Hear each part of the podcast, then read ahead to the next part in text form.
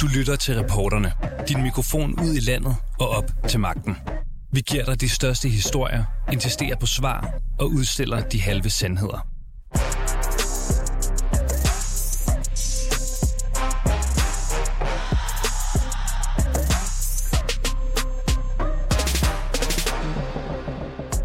Ja, bunkevis af valgplakater bliver lige nu trygt i turbofart med et billede af en klimaforsker.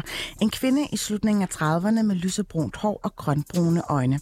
Therese Scavenius har i 13. time meldt sig ind i valgkampen for Alternativet.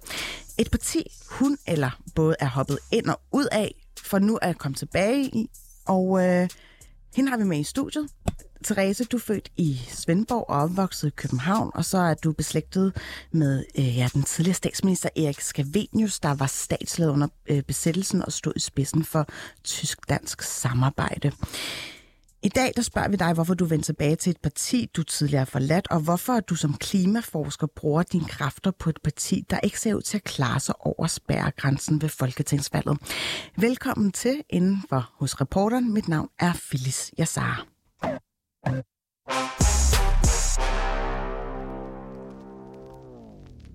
Mit navn er Teresa Skavenius, og jeg er så træt af at høre fra regerings tomme ord om, hvor grønne de er. Og det er derfor, jeg stiller op som kandidat til Folketinget.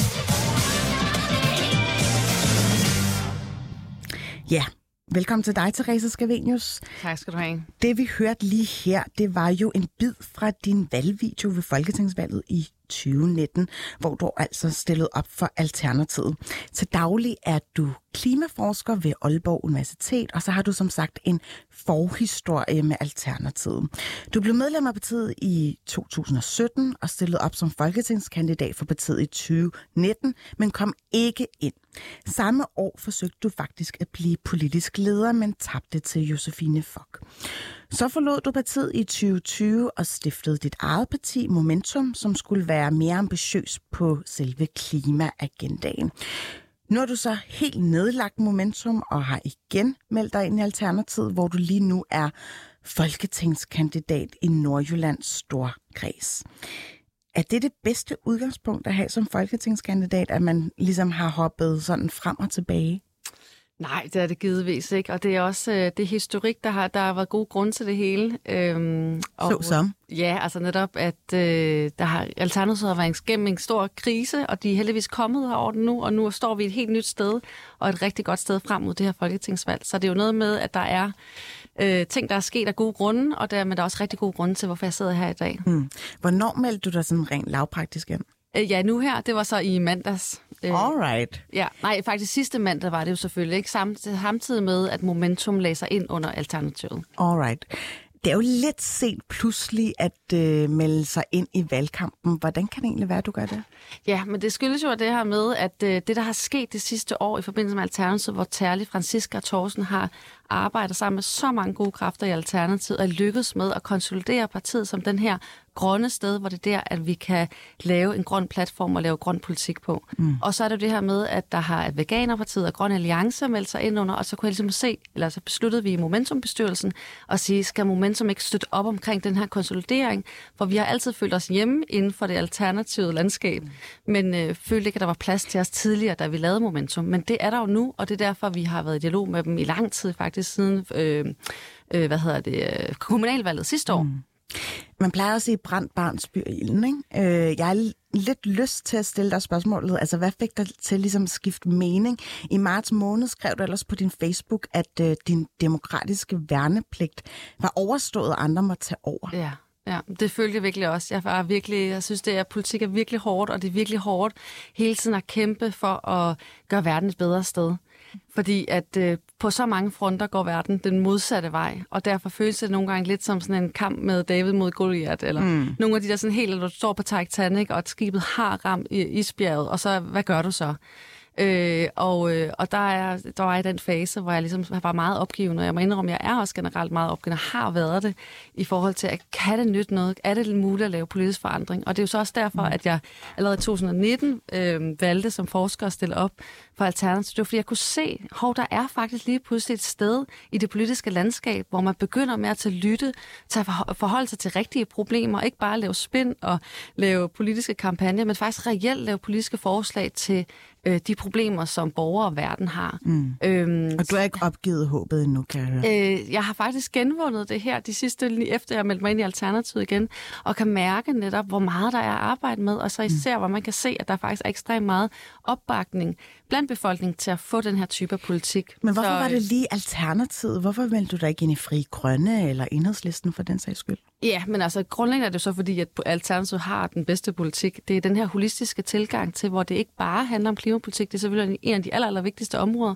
men der er også demokratipolitik, der er også arbejdsmarkedspolitik, der er mm. også det, en helt løsning på alle problemer, vi har i samfundet. Men bare lige en hurtig cost-benefit-analyse her. ja. Ikke? Altså, vil det ikke give mere mening, hvis du ligesom øh, lagde dine kræfter i et parti, som har ja, større mulighed for at komme op over spærregrænsen. Det ser jo lidt skidt ud for Alternativet i, altså, i den sammenhæng. Ja, altså heldigvis er meningsmålerne jo for opadgående, og der har lige været en i dag på 2,4, så det er jo rigtig positivt. Selvfølgelig går de op og ned givetvis, men det betyder jo faktisk, at det nytter noget øh, at snakke om den rigtige politik.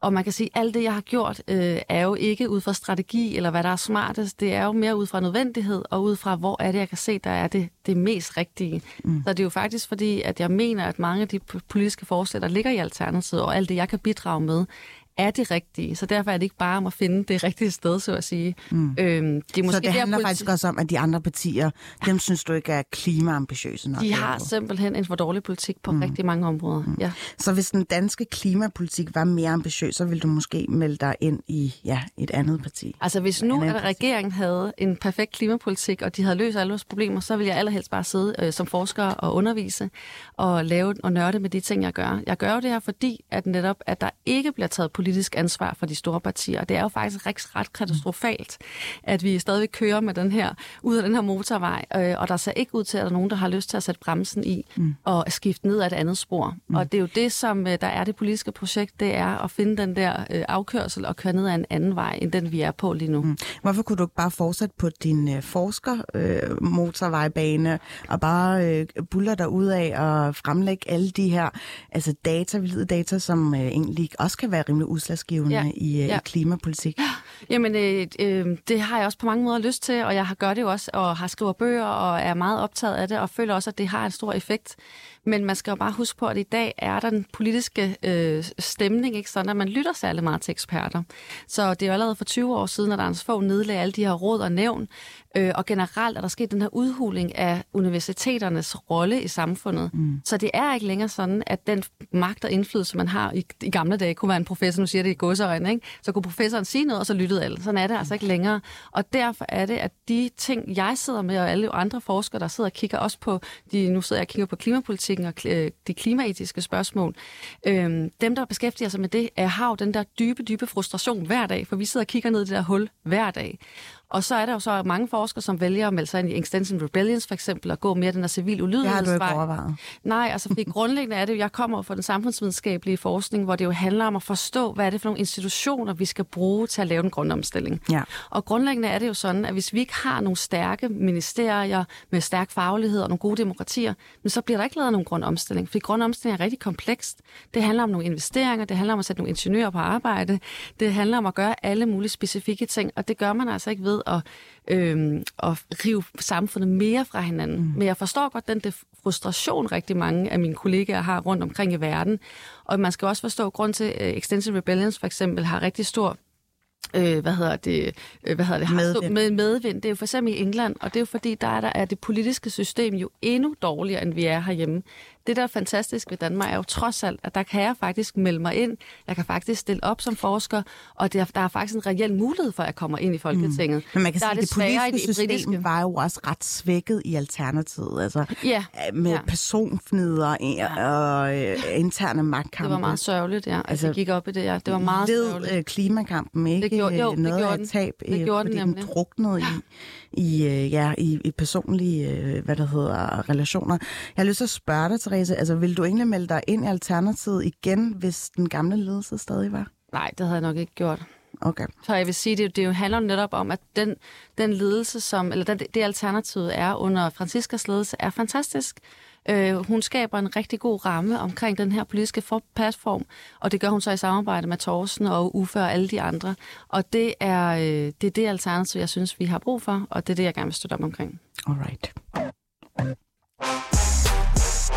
Godt, for nu skal vi nemlig tale lidt om de kompromiser, du måtte indgå for at være med i Alternativet. I det tidligere parti Momentum, der gik I specifikt efter at indføre en såkaldt CO2-budgetlov, altså mm. at man årligt budgetterer en pulje penge til fokus på CO2-udledninger. Men der står ikke noget om CO2-budgetlov i Alternativets klimalov øh, for 2030. Var det ikke så vigtigt alligevel med den CO2-budgetlov?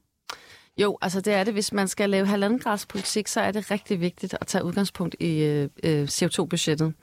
Og øh, men man kan sige, at fusionen af momentum, eller indlæggelsen af momentum under alternativet, er jo lige sket for 10 dage siden, og nu er der valgkamp, så der er ikke tid til at lige lave den der politiske opgradering, og, hvor vi kan sige, hvordan kan vi videreudvikle alternativets klimapolitik med inspiration fra i momentum. Mm. Men det er jo selvfølgelig helt klart det, der skal ske, hvis og når vi, øh, Alternativet kommer ind og fortsætter ind i Folketinget, så er det selvfølgelig det, der er projektet det er at videreudvikle.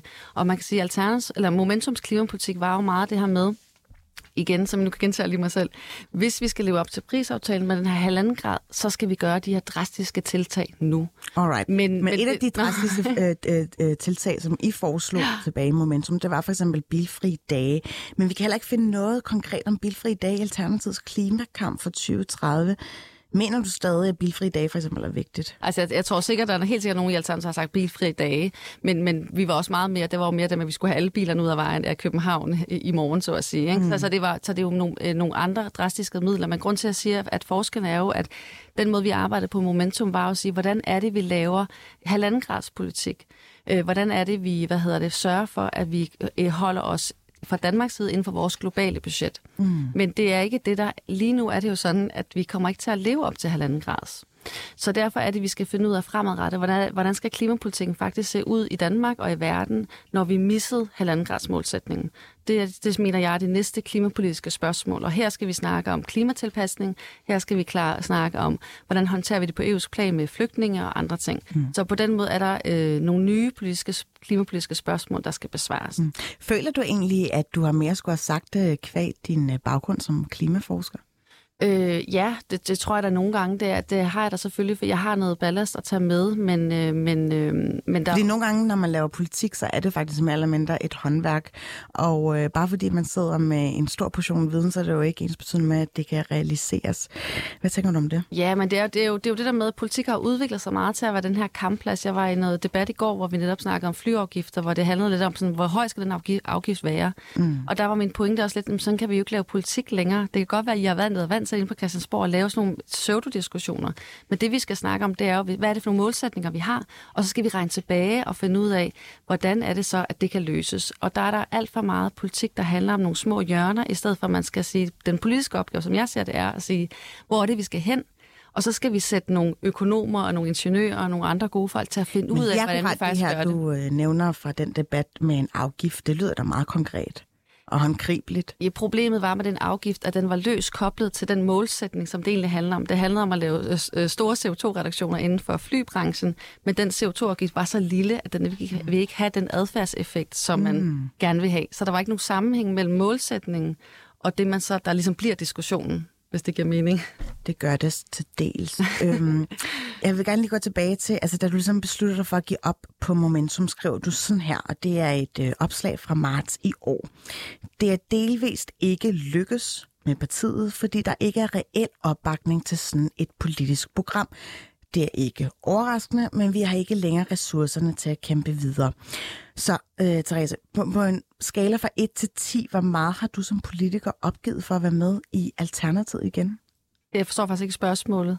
Altså, øh, med det i mente, som du skrev øh, tilbage, ikke? det der med, at øh, der har ikke været opbakning til sådan et politisk mm. program. Altså, mm. I var jo øh, mere klimaambitiøse yeah. end Alternativet yeah. selv, yeah. ikke? Og så siger du, det er jo ikke overraskende, mm. men så set på sådan øh, for min stol af, hvor meget har du som politiker så måtte opgive dine klimaambitioner for Nå, at være med i Alternativet? Nå, ingen. Slet ingen. Overhovedet ikke. Altså, det er jo netop, jeg, som jeg ser det, er jeg jo inviteret som den, jeg er. Netop som dem, som lavede klima, eller Momentum. Så jeg ser det netop som, der er stor interesse for netop at integrere meget af Momentums politik ind i Alternativet. Men Alternativet laver også politik på den måde. Det er jo en stor organisation, hvor man selvfølgelig laver det i fællesskab. Mm.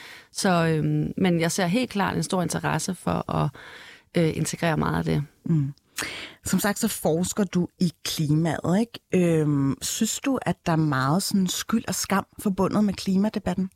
Ja, det er der jo i, typisk i den politiske debat, er der meget det her med, det, der, det handler om, øh, ja, præcis skyld og skam. Ikke? Øh, men det jeg jo har brugt meget tid på, det er jo at fokusere på at sige, hvad er det for en politisk ansvarlighed? Hvad er det, hvordan er det, vi øh, skal se det som en politisk krise, frem for, mm. frem for individualisere det? Og det er jo lidt ligesom, at andre typer af problemstillinger løser vi jo ikke gennem ved skyld og skam. Altså for eksempel, når vi har vandforurening eller luftforurening, eller øh, vi ved godt, at der er ekstrem social ulighed i hele verden. Det, de problemer individualiserer vi ikke. Øhm, det er ikke sådan, at du vi kræver af dig, at du skal betale mere skat, fordi vi ved, at der findes fattige børn i Afrika. Det gør vi faktisk ikke. Vi betaler den skat, som der er reglerne. Mm. Og, øh, og der mener jeg også, at klimapolitikken skal hen. Vi skal hen og forstå, at det handler om de her store infrastrukturelle forandringer. Og det vil selvfølgelig have en effekt på borgernes adfærd, men det er den vej rundt, det skal foregå. Mm. Lige nu, når du øh, kigger ud over ja, valgkampen og den måde, den ja. har udartet sig og udvikler sig på, der fylder klimaet jo faktisk ja, forsvindende lidt. Ja. Det er nærmest det sidste punkt på dagsordenen, mm. man lige får rundet af med nogle one-liners.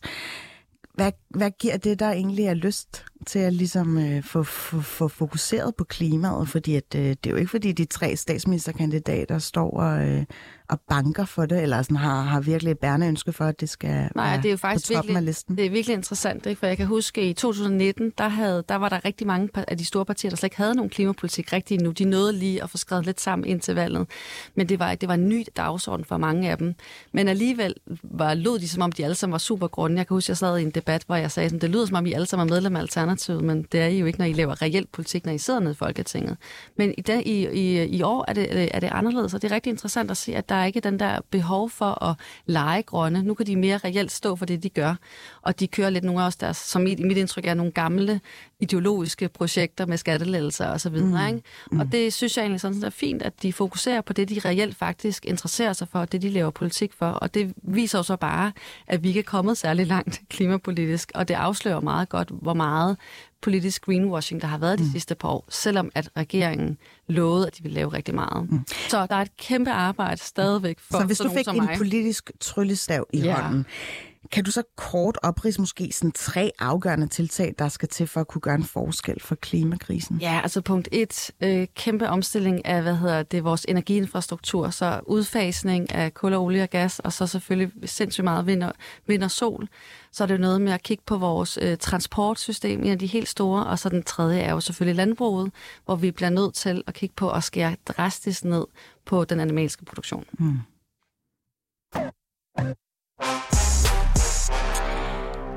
Noget af det sidste, jeg gerne lige får rundet af sammen med dig, Teresa, det er, altså du siger, at du håber at kunne påvirke Alternativets klimapolitik, ikke? Altså hvis du bliver valgt ind. Hvad vil du så helt konkret gå efter at få skrevet ind i politikken? Åh, oh, så langt er jeg slet ikke kommet endnu. Sådan tænker jeg det ikke så meget. Altså, jeg tænker meget, at vi skal jo finde ud af at kigge på, hvad, hvad, hvad der er muligheder. Øhm, og øh, ja, så det, det kan jeg faktisk ikke, jeg har ikke det, det kræver noget mere tænkning. Altså jeg, jeg er ikke så slogansagtig, så jeg kan ikke lige sådan, øh, sige, hvad der er det allervigtigste. Ja, du simpelthen gjort dig nogle overvejelser om? Ikke på den måde, nej. Altså jeg tænker, grundlæggende handler det om, vi alle sammen, det er jo, altså klimapolitik er jo ikke så kompliceret. Klima, vi ved, hvad problemet er, vi ved, hvad løsningerne er, så det handler jo noget om at finde ud af, hvordan gør vi det bedst og mm. hurtigst. Så, så det er det der med, det er ikke, det er ikke sådan, øh, det er ikke så kompliceret. Så det handler jo meget om, hvad det er for en politisk råderum, man får. Mm. Hvis nu Alternativet får et rigtig godt valg, og faktisk bliver nogle af målinger har jo været sådan, at Alternativet ligger på tungen på vægtskålen. Det betyder, at hvis det bliver Mette Frederiksen, der skal være statsminister, så kan hun ikke lave noget politik uden at spørge alternativet. Mm. I den situation, så kan du love dig for, så kan man lave virkelig meget klimapolitik og skrue op for alle Jeg synes, det er sjovt, ambitioner. du siger det der med, at klimapolitik øh, som sådan ikke er så kompliceret. Nej, det synes jeg faktisk ikke, det er. Ja, det synes du ikke, men hvis det ikke var så kompliceret, så burde vi have løst det, eller i hvert fald måske i gang sat nogle tiltag, som Mm, mm, er nej, i er jo gang fordi- med at få bugt for alle de Ja. øh, altså, øh, klimaforandringer, vi Ja. står overfor. Men det er jo så fordi, at der er jo rigtig meget politisk modstand imod at løse klimakrisen. Og det er jo bare det faktum, der er en, vi har en stor landbrugsindustri, som ikke ønsker at lukke ned for deres produktion, og de har rigtig store, tætte relationer til det politiske system i de store partier. Mm. Bare et, for at tage et hjørne, der forklarer, hvorfor at vi har et landbrug, der både er både meget klimaskadeligt, og derudover også miljøskadeligt og dyreetisk uforsvarligt. Mm. Så, så, så der er jo masser af, det er jo også derfor, jeg igen stiller op som borger i et samfund, som jeg ikke kan rigtig holde ud at leve i, Og som forsker. og som forsker. Ja, fordi det, jeg vil gerne lige spørge dig, øh, Teresa, altså hvordan kan borgerne egentlig være sikre på, at det, det ikke er dig, der ender med at give afkald på det, du står for som forsker? For du ved jo godt, at du kan jo ikke bare adaptere en til en, hvad du ligesom ved, øh, altså klimaforskningen øh, Nej. kan, kan, kan få bugt med. Ja, altså det handler jo om, at, øh, at man, ja, det ved jeg ikke, hvordan man, det er jo noget med, det må man jo tage for, øh, sag for sag, ikke? Altså man kan sige, det der motiverer mig, er jo ikke det politiske spil overhovedet. Jeg har faktisk ikke lyst til at være i politik. Jeg har allermest lyst til at sidde i min, øh, inde på universitetet. Grunden til, at Du jeg gør gør det, det en, en vis afmagt. Ja, så jeg gør det jo for at få nogle konkrete ting igennem. Og så tænker jeg jo sådan, det er lidt tilbage til den demokratiske værnepligt, så tænker jeg jo faktisk i teorien, hvis vi så kan gå ind og fikse en hel masse ting, så vil jeg jo rigtig gerne om fire eller otte år tilbage igen og sige, nu vil jeg gerne tilbage og sidde og fortsætte de forskningsprojekter, og jeg har, og, uddanne de studerende, jeg også har, som jeg synes er rigtig sjovt. Mm. Så det er jo noget med, at øh, min intention er ikke at blive opslugt af det politiske, fordi det er faktisk alt det, jeg virkelig ikke kan lide.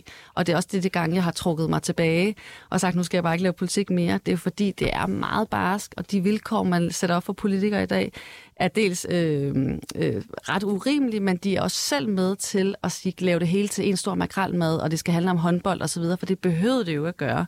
Så det er jo rigtig ærgerligt, at rigtig meget politisk debat og politisk kommunikation handler jo ikke om politik længere. Ja, jeg kan høre på dig, at du er faktisk i gang med at udstede en kritik Ja. af, af, af den måde, vi debatterer politik mm. på, og at det måske til tider godt kan være lidt populistisk. Ikke? Må man sige, det er. Øhm, men jeg tænker sådan, som forsker, tror du ikke, du kan have sat et større aftryk på den retning, vi skal hen imod, som, altså på klimaets vegne, end som politiker? Jo, ja, altså, jeg har faktisk gang i nogle, ret- nogle forskningsprojekter, jeg tror vil have rigtig stor effekt, og derfor er det også min intention er at fortsætte dem, fordi de er faktisk, jeg synes faktisk, de er også, også rigtig vigtige. Mm. Og, og de kan også potentielt set have global effekt, så at sige. Ikke? Så jo, øh, jeg har flere øh, tangenter at spille på, og jeg prøver både at sige, jeg kan også gøre det der, hvor jeg bor, i de demokratiske institutioner, Øh, hvis det er muligt, gør det i en periode. Hvis det ikke er muligt, så har jeg også nogle andre tangenter at spille på, og det er jeg sådan set også rigtig glad for at udnytte. Mm.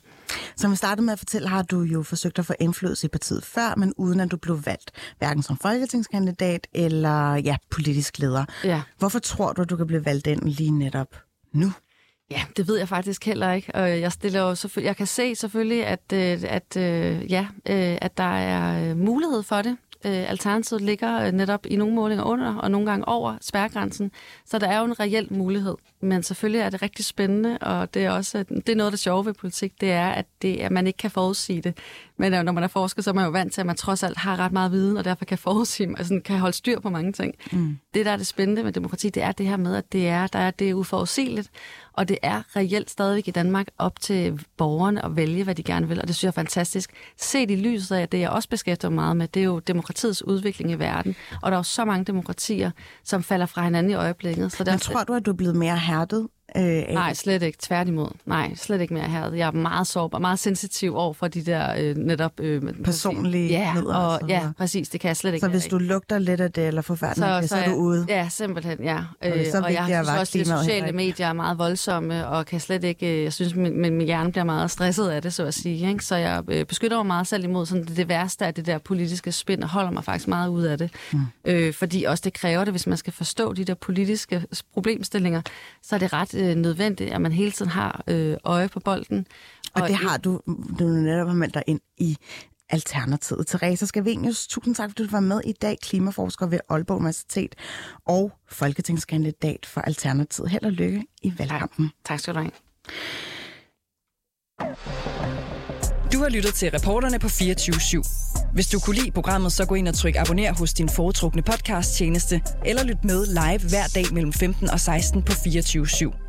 Tips skal altid sendes til reporterne snablag247.dk.